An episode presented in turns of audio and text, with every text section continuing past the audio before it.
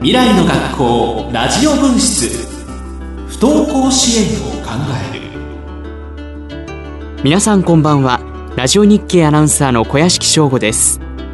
この番組は不登校で悩む子どもたちと保護者の皆さんそして学校関係者の方々へ向けての番組です。この番組が不登校で悩む皆様方の一助になればと願っています。それではここからの30分間ゆったりとした気持ちでお聞きください。この番組は公益財団法人子ども教育支援財団の提供でお送りします。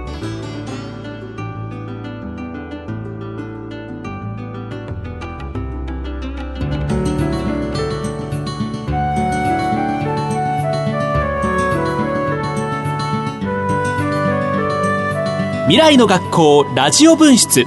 不登校支援を考える。改めましてラジオ日経アナウンサー小屋敷翔吾です。不登校の支援には保護者が一息ついたり当事者が自分の言葉で話したり傷ついた心を回復したりする場が必要です。このラジオ番組がそのような場になるよう専門家の講演や子供たちの声などを紹介しています。さて、今年4回目は、不登校生の高校進学、学校の選び方、入試の突破法と題してお送りします。長く学校を休まれているお子さん、その保護者の多くは、このままでは高校に進学できないのではないか、できれば大学にも進学したいのに、という大きな不安を抱えていらっしゃるのではないでしょうか。そこで今回の番組では、皆さんが不安に抱えていることを、模擬二者面談形式で、二つの角度からわかりやすくお伝えしていきたいと思います。番組前半では、高校に進学する希望を伝え、学校選びや学校見学について、後半では、受験勉強や入試に対して生徒が抱いている不安について取り上げます。協力いただいたのは、東京大使学園の天尾文子さんと茨城隊長さんです。では前半、高校に進学する希望を伝え、学校選びや学校見学についてお聞きください。先生今日はよろしくお願いします。よろしくお願いします。東京大師学園の天と申します、えー、まずお聞きしたいのですが娘さんは高校進学考えられたってことでよろしいでしょうか？そうですね。あの中2ぐらいからちょっとずつ休むようになりましてで、えーと、中2のまあ夏休み明けからですねちょっともう学校には行けてないような状況なんですね。で、えっと、クラスの担任の先生にも会えてなくっててで、まあ、進路の相談も今できてないんですけれどもあの、まあえー、本人は、えー、はっきりとは確認していないんですけれども高校進学は望んでいるというような感じなんです。であの今中学校には全然通えてないのに高校に通えるかどうかっていうのがすごく不安なんですよね。あでも今まあ中学2年生の頃から行ってなくてってあったんですけどきっと自分に行ける高校があるのか不安だったりとかもう自分に行けるところなんてないっていうふうに思ってきたところから今もしかしたら自分に行けるところがあるのかもしれないってちょっと変化してきてる時期で、まあ、そういうふうにちょっと少し会話が出てきたりしてるから多分こういう不安が出てきてるんだと思うので、まあ、本人があの見に行くとか行くっていう風なところに、まあ、まだすぐに結びつかなくても保護者の方だけでも情報収集としてあの調べ始めるといいと思いますよ。あこの時期からっていうことですよね、はいはい、この時期にいろいろ調べるのがいいっていうことなんですけれども、えー、不登校の子どもを受け入れてくれる高校っていうのはどんな学校があるんですか？まず高校不登校の子が受け入れてくれる高校はあります、うん、で今あの通う方から自宅で学習するところまでさまざまタイプな高校があります、まあ、全日制定時制通信制高校っていうふうに呼ばれるんですけれど、はい、今では通信制高校の中でも自分のペースで通えるあのところから毎日通う方までさまざま逆にたくさん選択肢があるので、はい、まあ、自分であの調べたり見てみるといいんですけれど、まあ、探すのは、インターネットで結構こう一覧があったりってすごくたくさん出ているので、はい、まあ、資料請求まとめてできるサイトもあるのでちょっとインターネットで調べてみるといいと思います。そうなんですね。そんなに手軽にできるもんなんですね。そうですよね、はい、ありがとうございます。はいインターネットであの調べるのもいいと思いますしあの担任の先生やあの私たちともこう話ししながら会う高校を見つけていくっていうこともあの可能性としてはあります。はい。かりました。であの多くの高校では夏休みにあの説明会っていうのを開いていますよね。で今10月ですけれどもこの時期に説明会っていうのはまだ行われているんですか？あ行われてますね、はい、あのもちろんあの夏前から開催しているところもたくさんありますが、はい、今でもあの随時行っているところがあります。でお電話だったりとかホームページホームページ上からも申し込みできるところがほとんどですので、はい、まず調べて日程を調べてみることがいいと思います。はいありがとうございます。で、その説明会っていうのはあのまあ、行ったことのない場所で知らない人が大勢いると思うんです。で、あの娘と一緒に説明会に参加したいなと思っているんですけれども、えー、なかなかその大勢の中に入っていけるか心配というのもあって、個別にあの相談してもらえるようなことがあると嬉しいんですけど、そういうのもあるんですかね。きっとまあ高校に個別でっていうふうな相談をするのは、はい、あの聞いてみてもいいとは思います。まあ、ただあのまあ、全体の説明会の雰囲気っていうのは、まあ、集団の体験だったりとか、はい、そこに通ってる先輩、生徒を見る、まあ、出会うチャンスでもあるので通ってからのギャップを少なくするためにもあのまあ、全体の方を見ることはお勧めします、はい、で個別の説明会の方などしてもらった後でも全体のを見るチャンスっていうのはあるので、まあ、そういった形でステップアップすることも必要だと思います、うんはい、じゃあまあ、えっと、両方参加することもできるっていうことですよね、まあ、個別ができるか高校に、ぜひ聞いてみてください。わ、かりましたで個別に相談する時はあの、まあ、その高校に、えー、学校に今行っててないですっていうようなことをお話ししても大丈夫なんでしょうか？行って大丈夫だと思いますよ。あのある程度、まあ、自分の今行ってない状態とかっていうのを話しておいて、はいまあ、いろいろ今のうちに不安を解消したりとか学校側ができることできないことっていうのをあらかじめ知ってから受験した方が安心すると思います。はい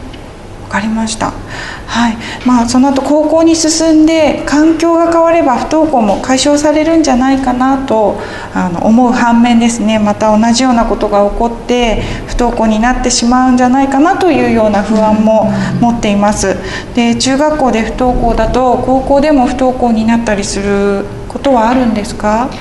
あのまあ、確かにそういう不安っていうのはあの抱えると思うんですけれどあの不登校になりやすいっていうことはありませんでただあのやっぱりそういう不安っていうのは高校に入った後もつきものなのであの高校の担任の先生に入学した後どんな不安があるのかとかどんなことでつまずいてきたっていうふうなことを二者面談などで伝えておくといいと思います。はい、でまたあの、まあ、高校入学前にあの少しの間だけでもいいのであの体力をつけたりとか生活リズムを整えるなど、まあ、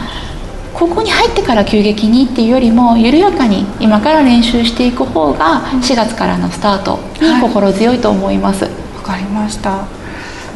高校に行ってからも先生とちゃんとコミュニケーション取らないといけないってことですよね。うん、はい今まで質問した以外にあの他の皆さんどんな悩みを持っていらっしゃるのかもしよろしければ教えていただけますか？わかりました。まあ様々悩み持ってる子が多いんですけれどもあのよく聞く悩みで言うとやっぱり高校入った後に友達ができるかっていう不安だったりあとは毎日通えるかどうか、うん。まあ、そこで体力があるのかどうかだったりとか、はい、勉強についていけるだろうかっていう風な悩みをよく聞きます、はい、で、まあ、どれもあの大事なんですけれどあの4月に入ってからあの急に頑張ってあのどれもエネルギー切れになっちゃったりとかあの頑張りすぎてしまうよりかは逆にこの今この時期から高校進学までの間3月までの間にあの少しずつあの、まあ、例えばコミュニケーション力っていうところでいろんな人と話してみたりとか毎日通えるようになるために生活リズムを徐々にアップしていったり、はい、あとはまあ学習不安っていうふうなところで言うと自分の苦手なところをあの少しずつチャレンジしていってできるところを少しでも増やして置いたりっていう風なところを、まあ、先ほどもちょっと申し上げたんですけれどもあの緩やかに練習しておくっていう風なところがあの4月からのスタートには本当に心強いと思います、はい、だからまあどんな悩みがあるのかっていう風なところを今のうちにいろいろと出しておくとその練習する期間とか時間っていうのもあのできるのでいろいろと話を聞いてみてあげてください。はい、ありがとうございます。早速あの娘と進学のことについて話し合ってみたいと思います、はい、今日はありがとうございました。ありがとうございました。いかがでしたでしょうか？学校に入学した後のことも考えて少しずつ生活リズムであったりそれに加えて友達とお話をしたりというところで、だんだんと慣らしていくというのは非常に重要だなというふうに私も感じました。先生方には臨場感のある回答をいただきました。続いて後半では、受験勉強や入試に対して生徒が抱いている不安について、模擬二者面談形式で茨城さんに伺います。えー、それでは東京大使学園の茨城と申します。今日はどうぞよろしくお願いいたします。よろしくお願いします。はい、えー、この間あのお話しさせていただいて、うん、娘ともお話ししましてでちょっと前向きになってきてあの高校受験の方もあのしっかりやっていこうというような話になりました、でえっ、ー、とまあ今日はその受験勉強についていろいろ教えていただければと思います。あよろしくお願いします。はい、はいで今のところあの、まあ、受験勉強については、えー、授業もテストも受けていないので、まあ、どこから勉強を始めたらよいのか、えー、見当がつかないような状態なんですね。で娘はまず何から始めたらいいんでしょうか？あなるほどですね、はい、そうすると、まあ、受験勉強について、えー、ということですよね。えー、っとそうですね。まずあの基本的なこう考え方としてあの勉強については、まあ、受験勉強としてっていうことも大事なんですけれども、まあ、やっぱりこう基礎の力が身についているということが、まあ、高校生活ではとても大事になるんですね。でそれから本人のモチベーションが、まあ、学習っていうのは時々こうくじけていきいってしまいがちなのでこのモチベーションの維持っていうのがとても大事になります。で、えーと、お子様は、えーと、中学2年生の、はい、えー、1学期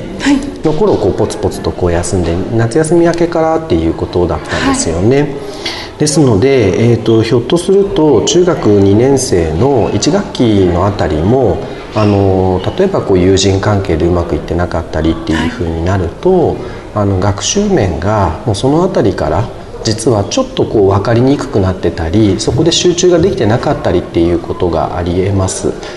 で、えーと、中学1年生の頃っていうのは、はい、学習はどうだったです？そうですね。まああのクラスの真ん中ぐらいの成績だったとは思うんですけれどもそこそこついていけるような感じではありました、うんうん、あなるほど、はい、そうだとすると勉強の進め方はこう分かるとかあるいはできたっていうような安心感不安感の払拭っていうのがとても大事なのではい、でそれがこうモチベーションの維持につながっていきますからあの中学1年生のまあ総復習あたりとか、えー、あるいは2年生の1学期ぐらい通ってた頃に少し遡って学習をスタートする方が、まあ、本人としても安心して取り組んでいけるかなと思います。はい、でえーとまあ、具体的にいくと、あの何かこうワーク集とか本屋さんで売っているものを選んだり、はい、えー、どこかで勉強を教えてもらえるようであればそういうところで、はい、あのテキストを一緒に考えてもらったりするのがいいと思いますけれども、はい、あまりにですねこう分厚いような冊子を突然渡されても道のりがとってもやっぱり高く感じちゃうんですね。でゴールがこう見えるっていうこととかやっぱり追われたできたっていうような達成感の方が、まあ、この時期は大事だったりするので、はい、何かこう少し薄めのテキストで本人が手つけやすいものとか、はいあるいはあの、まあ、面接今後その受験のこととかでも考えるとあの、まあ、今からでも間に合うこう検定対策の勉強というようなものも有効かなというふうに思います。なのでこう学習範囲と学習するこう、まあ、いつまでそれをやるのかっていうことがある程度明確なものを選ぶ方があの、まあ、長距離をずっと長い時間走るっていう感覚よりもある程度こう短距離とか中距離っていうような感覚で、えー終わりがあるっていう気持ちで、えー勉強に臨めるとあの気持ちが続きやすいかなと思います。短いゴールっていうことですかねそうですね。ぐ目の前で達そういうあそうですそうです。はいやっぱりそういうこうスモールステップを少しずつこう踏んでいくことで、だんだんとこう学習のこう習慣あるいは学習に対する自信っていうのが、はいまあ回復されていくかなというふうに思います。わかりました、はい。まあ、ただちょっと私が勉強を見てあげられないので、まあ、そこをどうしたらいいのかなとは思うんですけれどもなるほど。えーっと確かに学習をご家庭で全て見るっていうのはなかなかあのーやっぱり難しい時もありますよね。でえーっとやはりですね、まあ、学習はもちろんこうご家庭で見てあげれる範囲のことがあってもいいと思いますがあの実はこの学習という機会が、まあ、進路について言うとあの家庭以外の第三者とつながるコミュニケーションのツールになるそういうチャンスにもなりますのであのご本人がちょっと信頼できそうな人とかあるいは、えー例えばこう学校の担任の先生と、うんそれを機に少しこうじゃあ一緒に勉強放課後やってみようかっていうケースもこれまで大使学園ではありましたし、それこそそういう時期に合わせて、まあ、適応指導教室や、まあ、東京大使学園にちょっと通ってみようかなっていうふうになる子なんかもいましたので。でやっぱりこう家族に褒められることもいや認められることもとても大事なんですけど、まあ、彼らが社会にこう出て巣立っていくっていうことを考えると第三者にこう学習を一緒に進めながら承認されるっていうような機会につなげることができるので、えーこれはまあお母さんの見てあげられないっていうのはかえってチャンスになるかもしれないあですね。そうなんですね。はい、わかりました。はい。それからまあ高校の入学の試験では面接がある学校っていうのはあの多いと思うんですけれども、ええ。まあ、知らない人とあの話すというのが娘はととても苦手なのでそれが心配なんですね。それはどうしたらいいでしょう？ああなるほどですね。やっぱり入試の面接は非常にこう、あのここの東京大使学園に通っている子どもたちにとってもあのネックでどうしたらいいかっていう相談はありますただまあ今この時期なので具体的なこうテクニックみたいなことよりもあのなんかどうやったらこうこの学校に入れるかっていうことよりはもうむしろその学校に入ったつもりになって、であの自分はこうこの高校生活を通じてどんなふうに成長したいのかっていうような、あのイメージとかまあうん、そうですね。こう高校生活を通じて自分がどうなりたいかっていうあたりをあの自分なりにこうイメージして固められると、まあ、当日もそこから学校のことと結びつけて、あの話していけばいいのかなと思いますので、はい。まずはそういうこうじそのキャリアというか、高校生活でのイメージ作りを今は優先するといいと思いますよ。はいした。はい。でまあ、試験日が近づいてくると、まあ、緊張すると思うんですよね。そうね。親の方も緊張してくるんですけれども、え。まあ、まして当日になるともう逃げ出したくなるような気持ちになっちゃうんじゃないかなとちょっと心配がありまして、うん。そこを乗り越える方法っていうのは、まあ、親としてどんな心構えでその時期を迎えたらいいのかなというところがあるんですけれども。ああなるほど、はい。まあもうこれもう本当にやっぱりこうなんとか高校で、えーこう気持ちなんていうんですかね楽しく過ごしてほしいとかでせっかくここまで来たからっていう気持ちで保護者の方としても受験前はかなりの方が、はい、あのやきもきされますしあの不安になられるということはよくあります。うん、ただあのまあ、子どもにとって、えー、やっぱりその不安な気持ちっていうのはとても移っていくという反面もあるのであのそういう意味ではあのこのチャンスを逃したらもうどうにもならんっていう気持ちでいるよりはあのいつでもこうセカンドチャンスはつかめるんだよっていうような気持ちでえー、当日までを迎えていただけると、はい、まあ、子どもも、あのー、ねまあ、もちろん絶対にこう不安で緊張してますので、はい、その辺りが少しでも和らぐんじゃないかなというふうに思います。わ、はい、かりました。じゃあ親があんまり心配しすぎちゃいけないっていうことなんですか、そうですね。まあ本当にこうどうなるかどうなるかっていうのはあのー、まあ、出せばきりがないですけれども、あのまあ、進路について言えば特にこうお子さんが、あのこれからどうなっていっちゃうんだろうっていうふうに不安になっていくという意味ではその進路ってとっても怖いものだと思うんですが、はい、ただこの時期っていうのはあの、まあ、自分自身のいいところとか自分がどんな風になりたいんだろうってそういう意味でポジティブにその自分とこう向き合える大きなチャンスの時間になると思いますので、はい、そういう意味ではお子さんがとっても成長できるチャンスになりますからそういう意味でこう進路というものを、こう前向きに、はい、えあの捉えて取り組んでいただけるといいんじゃないかなというふうに思います。ありがとうございます。はい。ちょっと気持ちが楽になりました。あありがとうございます。はいえ他にはあの皆さんどんな悩みを持っていらっしゃるですかね？そうですね、えっとまあ多くはやっぱり日々の学習の進め方を、あの自分自身でやるのは無理があるっていうこととあとは受験では作文や面接を伴う場合がほとんどなので、はいえー、特にこう後者について言えばあの自分のこう気持ちや考えを語るというこうこと自体はあのー、やっぱりこうなかなかこう自信がなくなってしまっているあの小学生中学生にとってとってもハードルの高い作業になります。なのであの、まあ、前者の学習の進め方についてはこうやはりこうどこからどこまでが範囲なのかそれが本人にとって長さがどうかっていう定点的なこうチェックとか、まあ、日々の声がけは第三者で本人が信頼できる寄せられる人とこう一緒に進めていくっていうのが、まあ、一つポイントなのかなということと、はい、もう作文面接っていう点については先ほど申し上げた通りあの、まあ、ご本人のいいところを見つけられるチャンスっていう意味で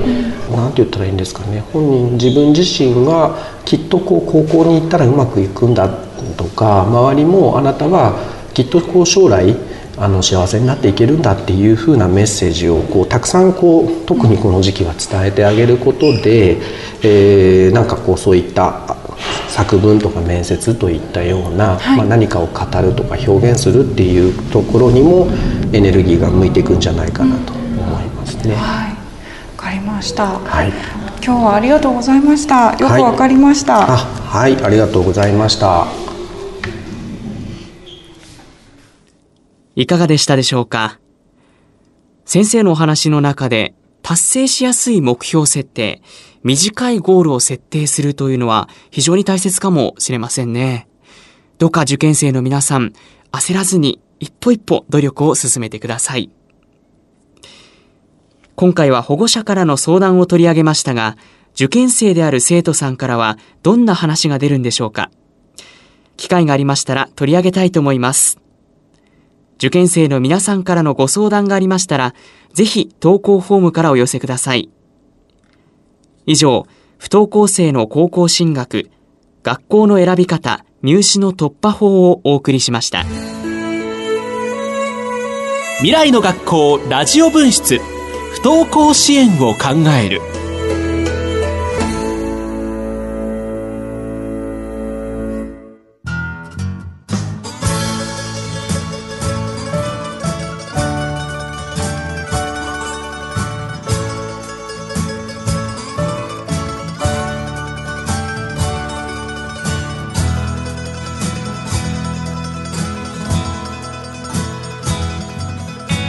ここで公益財団法人子ども教育支援財団からのお知らせです。東京大使学園各校では学校復帰や高校進学といった目標に向かってチャレンジする小中学生を支援する大学生大学院生のボランティアを募集しています。一緒に勉強したり話し相手になったり行事に参加したり一緒に子どもたちの支援をしませんか？ご関心のある方は東京大使学園各校にお問い合わせください。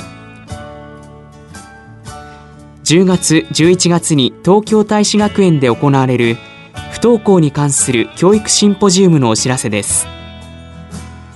10月27日京都校。11月10日東京高田馬場にある本校。同じく11月10日千葉校。11月11日仙台校11月24日福岡校11月25日大阪港。繰り返します。10月27日京都港。11月10日東京高田馬場にある本港。同じく11月10日千葉港。11月11日仙台港。11月24日福岡港。11月25日大阪港です。お申し込みくださればどなたでも参加いただけます。詳しくは番組ホームページをご覧ください。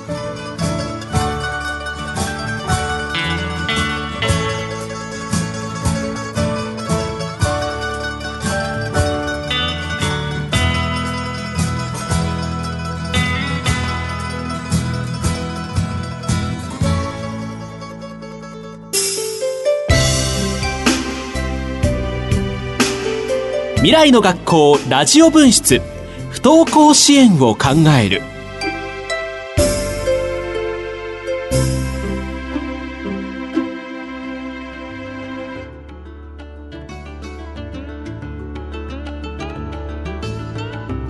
番組では不登校で悩んでいるという方からのお悩みご意見ご感想などを受け付けております。番組ホームページ右側にある投稿フォームからお寄せください。